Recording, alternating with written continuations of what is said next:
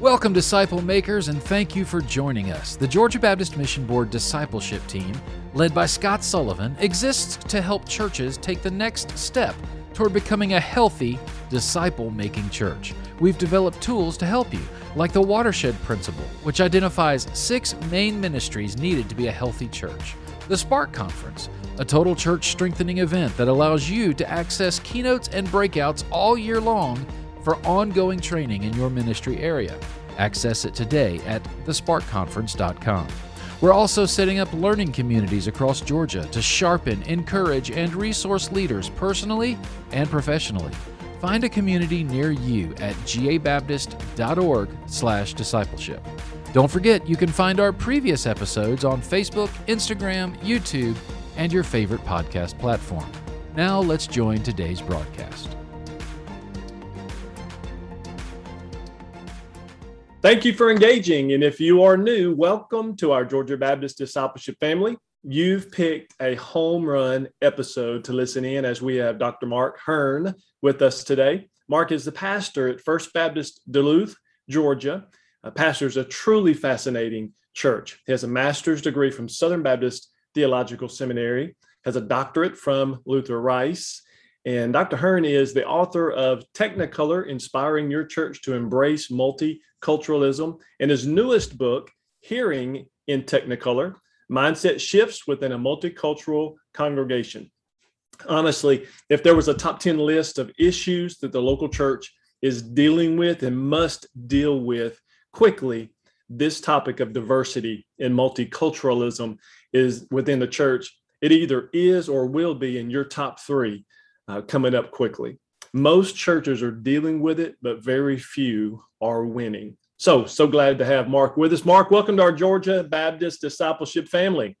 Well, it's an honor to be with you, Scott, and thank you for the opportunity. You bet.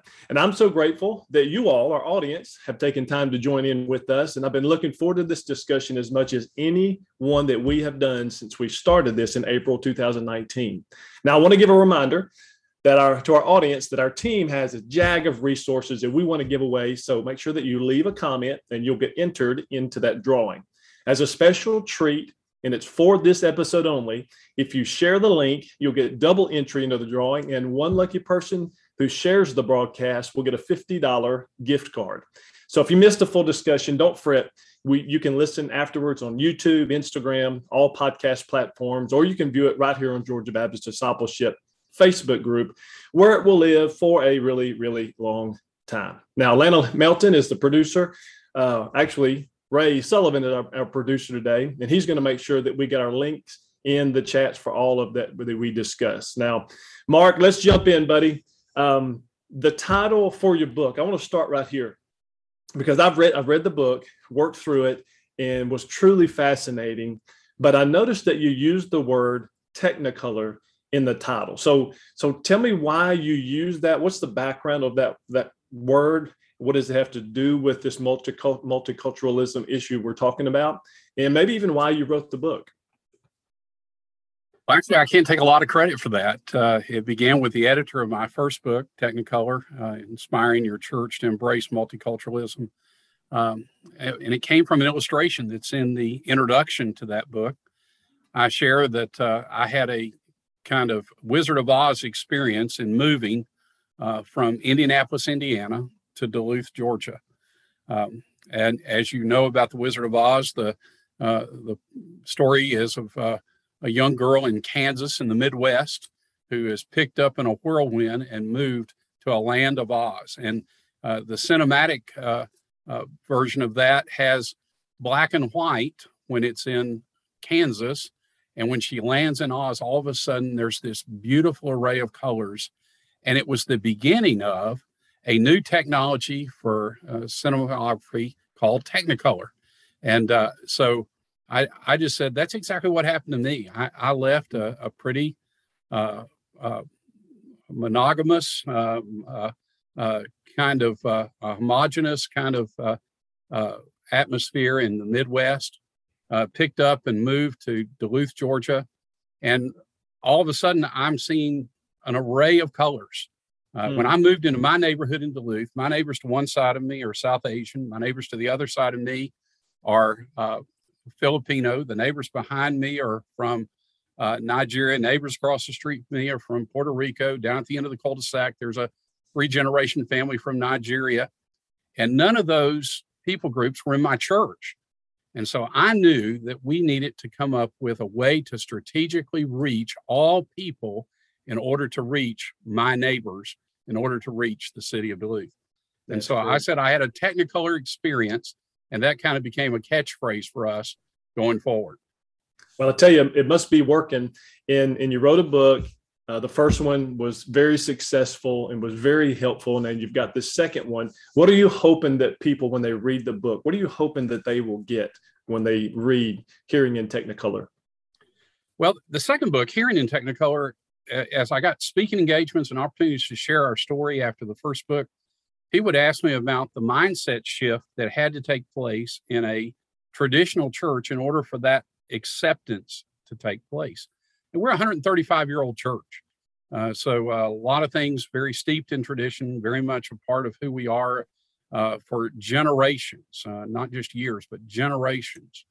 And so how do you shift the mindsets to where that uh, we begin to embrace this Technicolor uh, kind of vision? And so that has really been the, the, the impetus for the writing of both books. Uh, when I began this journey, I found practically no material out there on transitioning an existing church to a multicultural community of faith. True. Uh, there's stuff out there about how to plan a church and uh, having that in the D N A from its very start, uh, uh, having a multicultural team that plants, a multicultural leadership that's a part. And so it's part of the D N A to begin with. But when you're talking about a homogenous church that's been that way for over one hundred years, how do you transition that church in order to embrace a multicultural community? And mm. so that that's the reason behind both books, yeah. is to be able to help people to understand the journey which we've been on, which has somewhat been trial and error, but uh, uh, just to be able to share both our, our victories as well as some of our pitfalls. That's great. It's a huge mindset shift. And, and it is one of those things that I'm hearing lots of our churches here in Georgia, but really it's it's across the globe. I mean, every church is dealing with how do you effectively reach the people who are in your community. And I hear people say a lot, Mark, I wish my church were more diverse. I wish that we had different ethnicities attending. But this process that they're talking about, um, it's that's not a simple task of, of becoming that church where people really do feel welcome across the board, no matter what their uh, ethnicity or background is. And having a church that is diverse. So let me ask you just a targeted question. Is having a diverse church your main goal? Absolutely not. Uh, our goal is to reach our community. Good. Uh, and we felt to be effective to reach our community, we needed to become a diverse church. Uh, in, in our community, uh, the Anglo population has gone from ninety percent in nineteen ninety uh, to about forty-two percent when I came in two thousand ten to now about thirty-five percent. Hmm. And so to reach our community, we knew that we needed to reach outside the boundaries of the majority of who was currently attending. Uh, so we needed to be able to, to find ways to cross cultural barriers and cross language barriers to effectively reach our community. So I have people ask me that question uh, quite often. Uh, how diverse should your church be? And my answer to that is it, it should reflect its community. Uh, yeah. You know, uh, your church should be as diverse as your community is. If, hmm. if your community is predominantly Anglo, then your church probably will be predominantly Anglo. If, you're, if your community is predominantly Hispanic, your church should probably be predominantly Hispanic. But if your community is diverse, and most, most of our metro areas throughout America are becoming increasingly diverse and majority minority, our churches need to reflect that. And I would even say this, Mark, and I'd love you to speak into this because, you know, we talk a lot about, say, the, the Anglo church struggling to uh, welcome the different ethnicities into their church. But when I go to Asian church or African-American church or Hispanic church, I see the same struggle that that, that doesn't really matter what the predominant um, group is, it's still hard when you're predominantly one ethnicity to make the mindset shift to begin to welcome all. So the concepts that you're talking about in the book here, are they across the board, or is this or is this really speaking from just a um, hundred plus year old Anglo church making these shifts? Is this something that can help all of those different groups? Well, that's a great question, Scott, and uh, I, I'll give you a, a, a living example of that. A couple of years ago, uh, I got a call from a a gentleman who is working on his doctorate of ministry at Midwestern Seminary. He'd picked up a copy of my book at the recommendation of a professor and uh, asked if I could come address his congregation. He is a Romanian pastor in a Romanian Baptist church in Brooklyn, New York.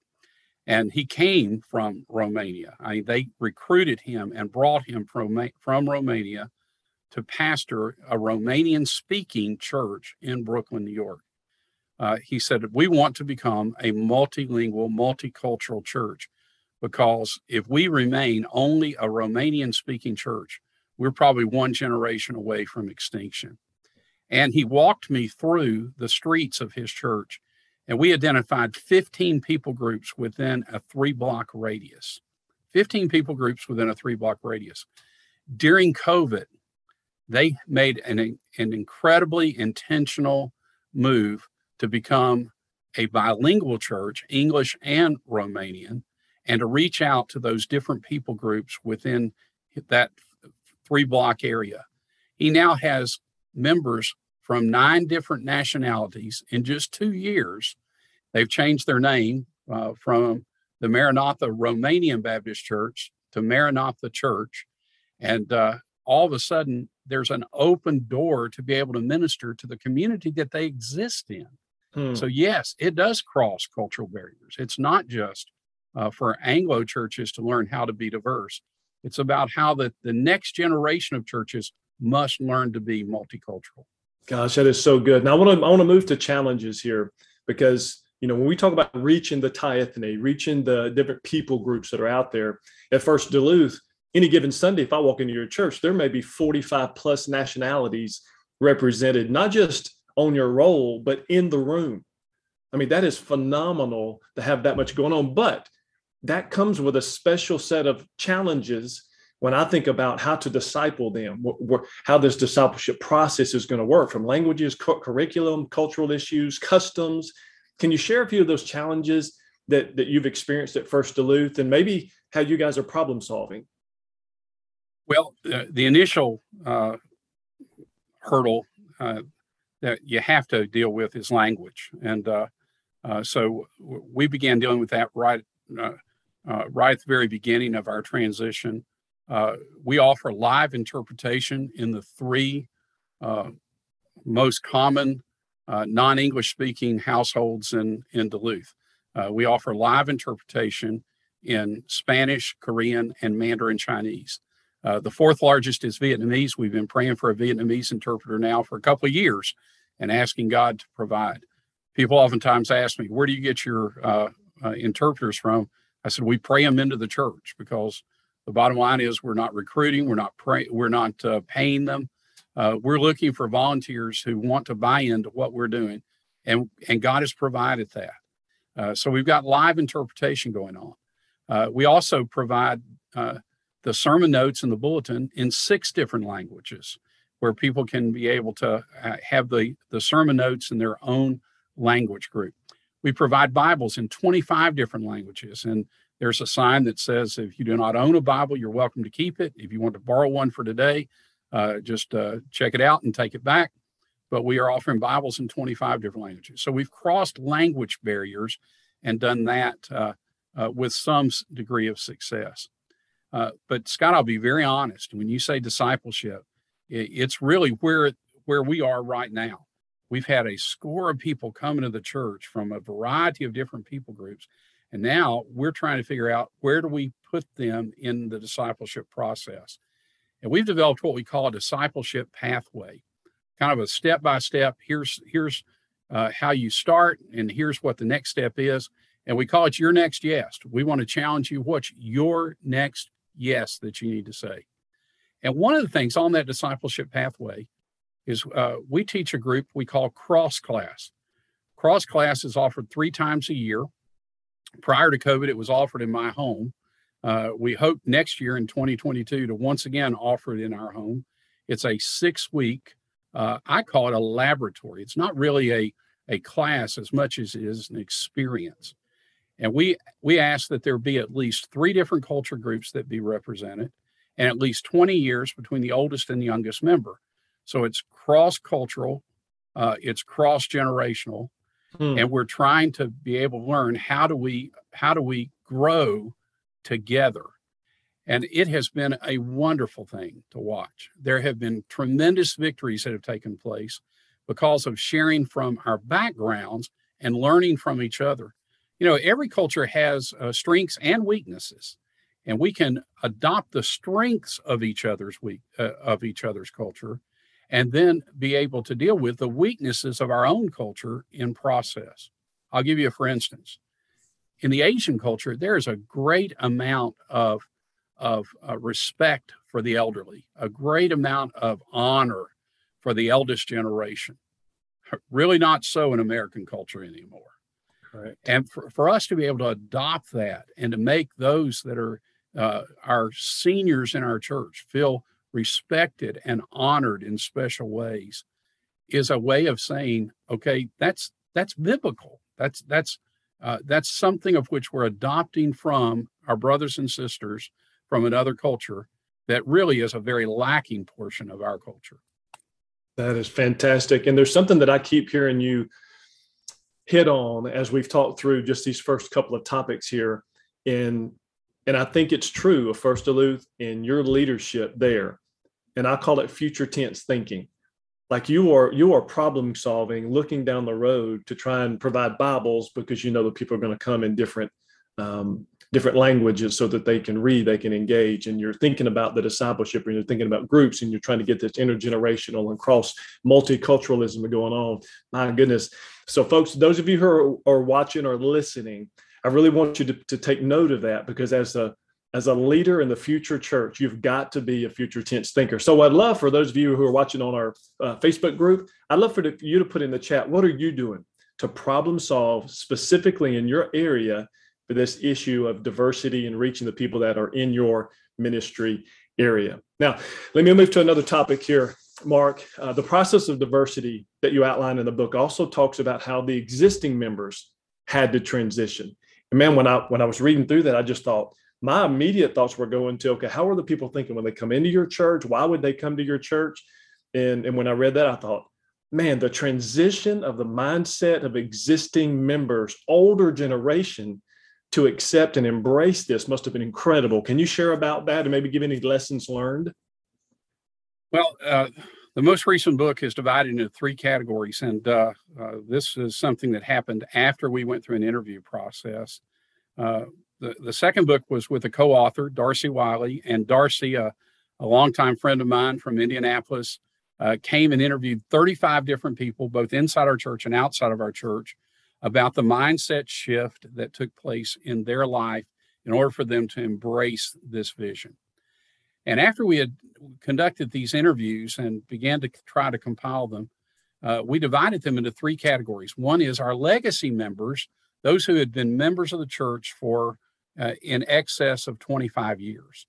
Uh, then our language members, those whom this is the church in which is their first experience outside of their own uh, culture-centric uh, church experience, whether it's a language church or or uh, their church back home and Uh, an, an international community. And then leaders, leaders both from within our church, outside of our church and our community, and among our denominational leaders, uh, including our state executive was inter- interviewed, uh, Thomas Hammond, for that yeah. portion of the book. Uh, but the, the situation that you're asking is those legacy members, those long-tenured members, and how did they make that mindset shift? Well, Uh, it, it's a process, and sometimes it's a painful process.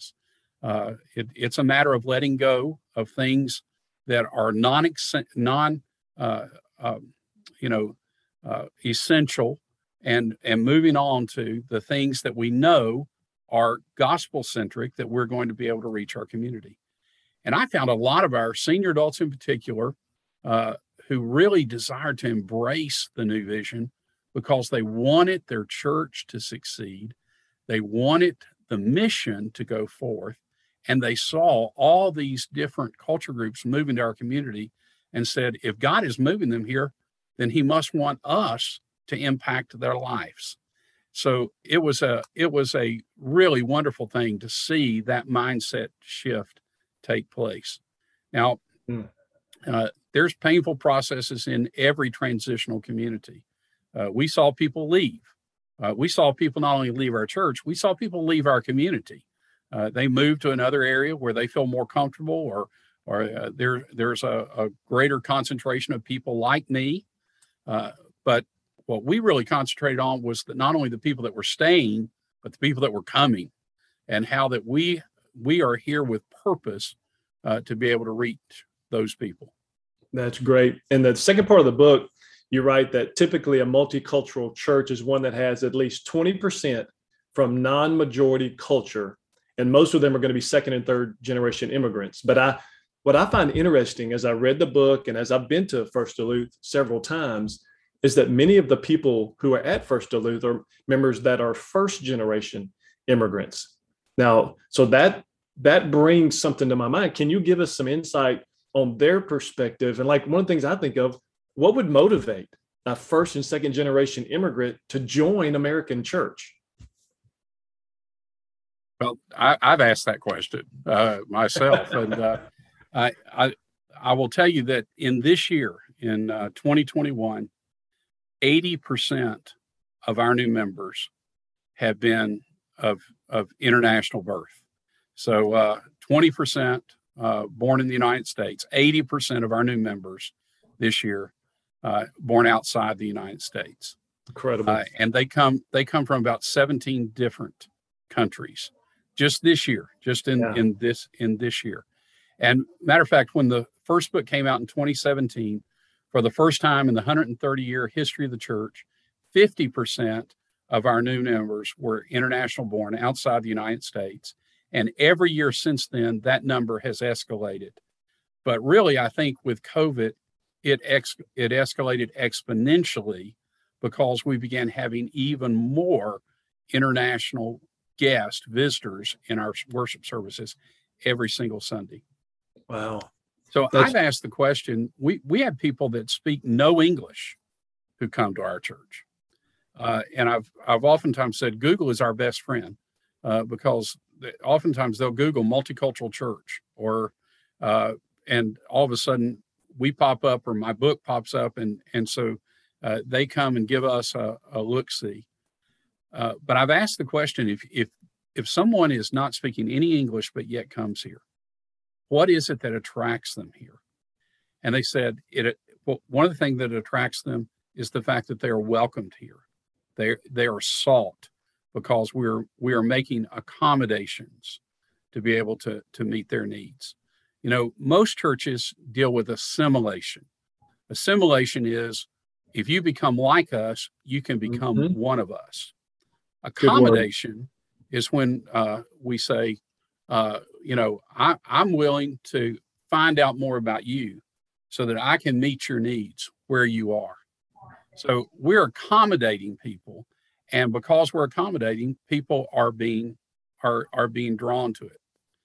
And then the second thing is what I call the intangible of just God's Spirit drawing people. Uh, I've had people tell me, we sense God's presence when we walk in this place. And that's that's incredible. I tell our staff all the time, let's not mess this up. Uh, you know, let's not mess up that if God is God is present, God's drawing people. Let, let's not do anything to try to program or try to try to do anything other than just be able to be open to God's Spirit as he draws people. Gosh, I want to highlight something real quick, Mark, before I forget it, because I want to make sure that our audience does not miss the nugget that you just dropped. I'm just telling you, that was worth the price of admission. The difference between assimilation and accommodation. Assimilation, I think you said, was becoming like us, and accommodation is that we're making um, accommodations so that you can come be a part of us and we'll meet you where you are. My gosh, that is so good. And here's what I've learned. People remember a little of what you say, but a lot about how you made them feel. Right. And I believe you guys are doing that, Mark. Like you're you're you're doing different songs in different languages from the stage. Your stage has ethnic diversity on there. I mean, you're putting the Bibles in different language. Like you're doing all of those things, right? But but if you don't love people in the midst of all of that and care for them and help them to feel welcome, none of that other matters. Like I told a guy the other day, you can have a big sign on the side of your church that says, welcome, or you belong, or come, come be a part of us, you know, on the big sign. But if their experience inside the walls is not positive and warm and loving and embracing, it doesn't matter what you got on the outside of that building. So my goodness, just wanted to highlight that real quick. Now, let me go to the third part of the book. It gives the perspective of the church leaders, community leaders, not denominational leaders. And then you talk about some different uh, lessons learned and pathways to change. Can you just briefly, I know we don't have two hours to unpack all nine of those, but could you could you work through those briefly for us?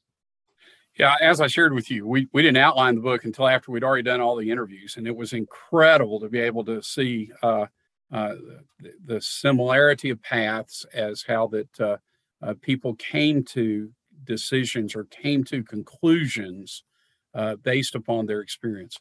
Um, but one, I, you have to see the vision. Uh, if you don't see it before you see it, you'll never see it. Uh, uh, I, uh, I've always heard th- that about vision, that you, you've got to be able to see the vision and see the vision of reaching your community and and and what that would look like and how that would uh, change the dynamic of, of ministry Uh, within your fellowship.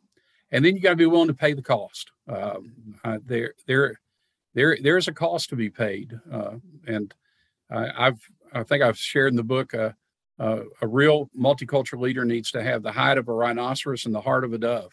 You know, you need to love uh, ultimately, uh, but you need to be able to, to, to be able to take some, some real uh, grief and, and uh, where people are, are, you know, upset or, Uh, because all of a sudden their their life has changed, their their lifestyle has changed. Uh, you know, when we talk about changing our worship style, uh, there were worship wars back in the eighties and nineties over uh, contemporary music versus traditional music. Well, we're a whole new dynamic. Uh, we're singing we're singing multilingual songs in worship. Uh, so we're singing in, in languages that that. You know, not everyone in the room speaks, but we're doing so because we're accommodating and bringing people into a multicultural worship experience. And I really think that that's what heaven's going to be like, only we're going to understand all those different languages when we get to heaven. Hmm. So, uh, uh, yeah, for leadership, uh, it, it's a it's a pathway uh, that uh, as you begin it, uh, you can begin it with fervency, but you got to stick with it. You got to you got to hang in there. And that's why, you know, I want to be a coach. I want to be a, a, a cheerleader. Anytime anyone tells me they're pursuing a multicultural model of ministry, uh, I'll come alongside them and, and do anything I can to encourage them and fan the flame, because I know how many times I needed that in my life mm. during these last eleven years and the journey we've been on. That's great. And we've built some learning communities throughout the state, and that's really what they're for. Talking about these best practices so that they can flame, um, fan the flame that each of us are dealing with. We get wins, we celebrate them, but we can encourage one another. And uh, we'll drop some links to that as well. Um, any other final thoughts, Mark, that you would share with our audience? Uh, just that uh, find people whom you can uh, uh, collaborate with and, and occasionally commiserate with as a part of that process. I love what you're doing, Scott. I love, love providing those communities, uh, but uh, uh, don't try to go it alone. Mm-hmm. And then uh, I, I tried to find people that were a little further down the pathway than I, and to be able to coach me and help me in process. And to be quite honest with you, I had to step outside Southern Baptist circles in order to find those people. Yeah. So what I want to do is I want to be a, a real available coach for people, especially within our denominational structure, because I understand you. I've been been a Southern Baptist pastor for forty-one years. I understand what it's like. Yeah. Uh, I understand the transitions that take place a little slower possibly in our denomination than some others. So, uh, uh, but find find someone to be able to to coach you and coax you on the path. That's good. And I tell people often, I've got a board of directors for my life. There's six people on it, and they don't know they're on it. Yeah, that's right. You know, good. I'm I'm studying them. I'm, I'll call them. I'll take them to lunch. I ask questions um, because I know that I don't have all the tools that I need. Now, where can people get in touch with you, Mark? Um, tell us about you know the books, where they can find that. I'd love for you to take a moment, and I think you're going to pop up a slide here just to tell us about the Technicolor Conference that's coming in twenty twenty-two, which uh, I think is going to be standing room only because this issue is so fantastic. They're just going to sell out. Can you give us a little heads up on that? First of all, you can get the books at uh, lifeway dot com uh, or amazon dot com are the best places to get them.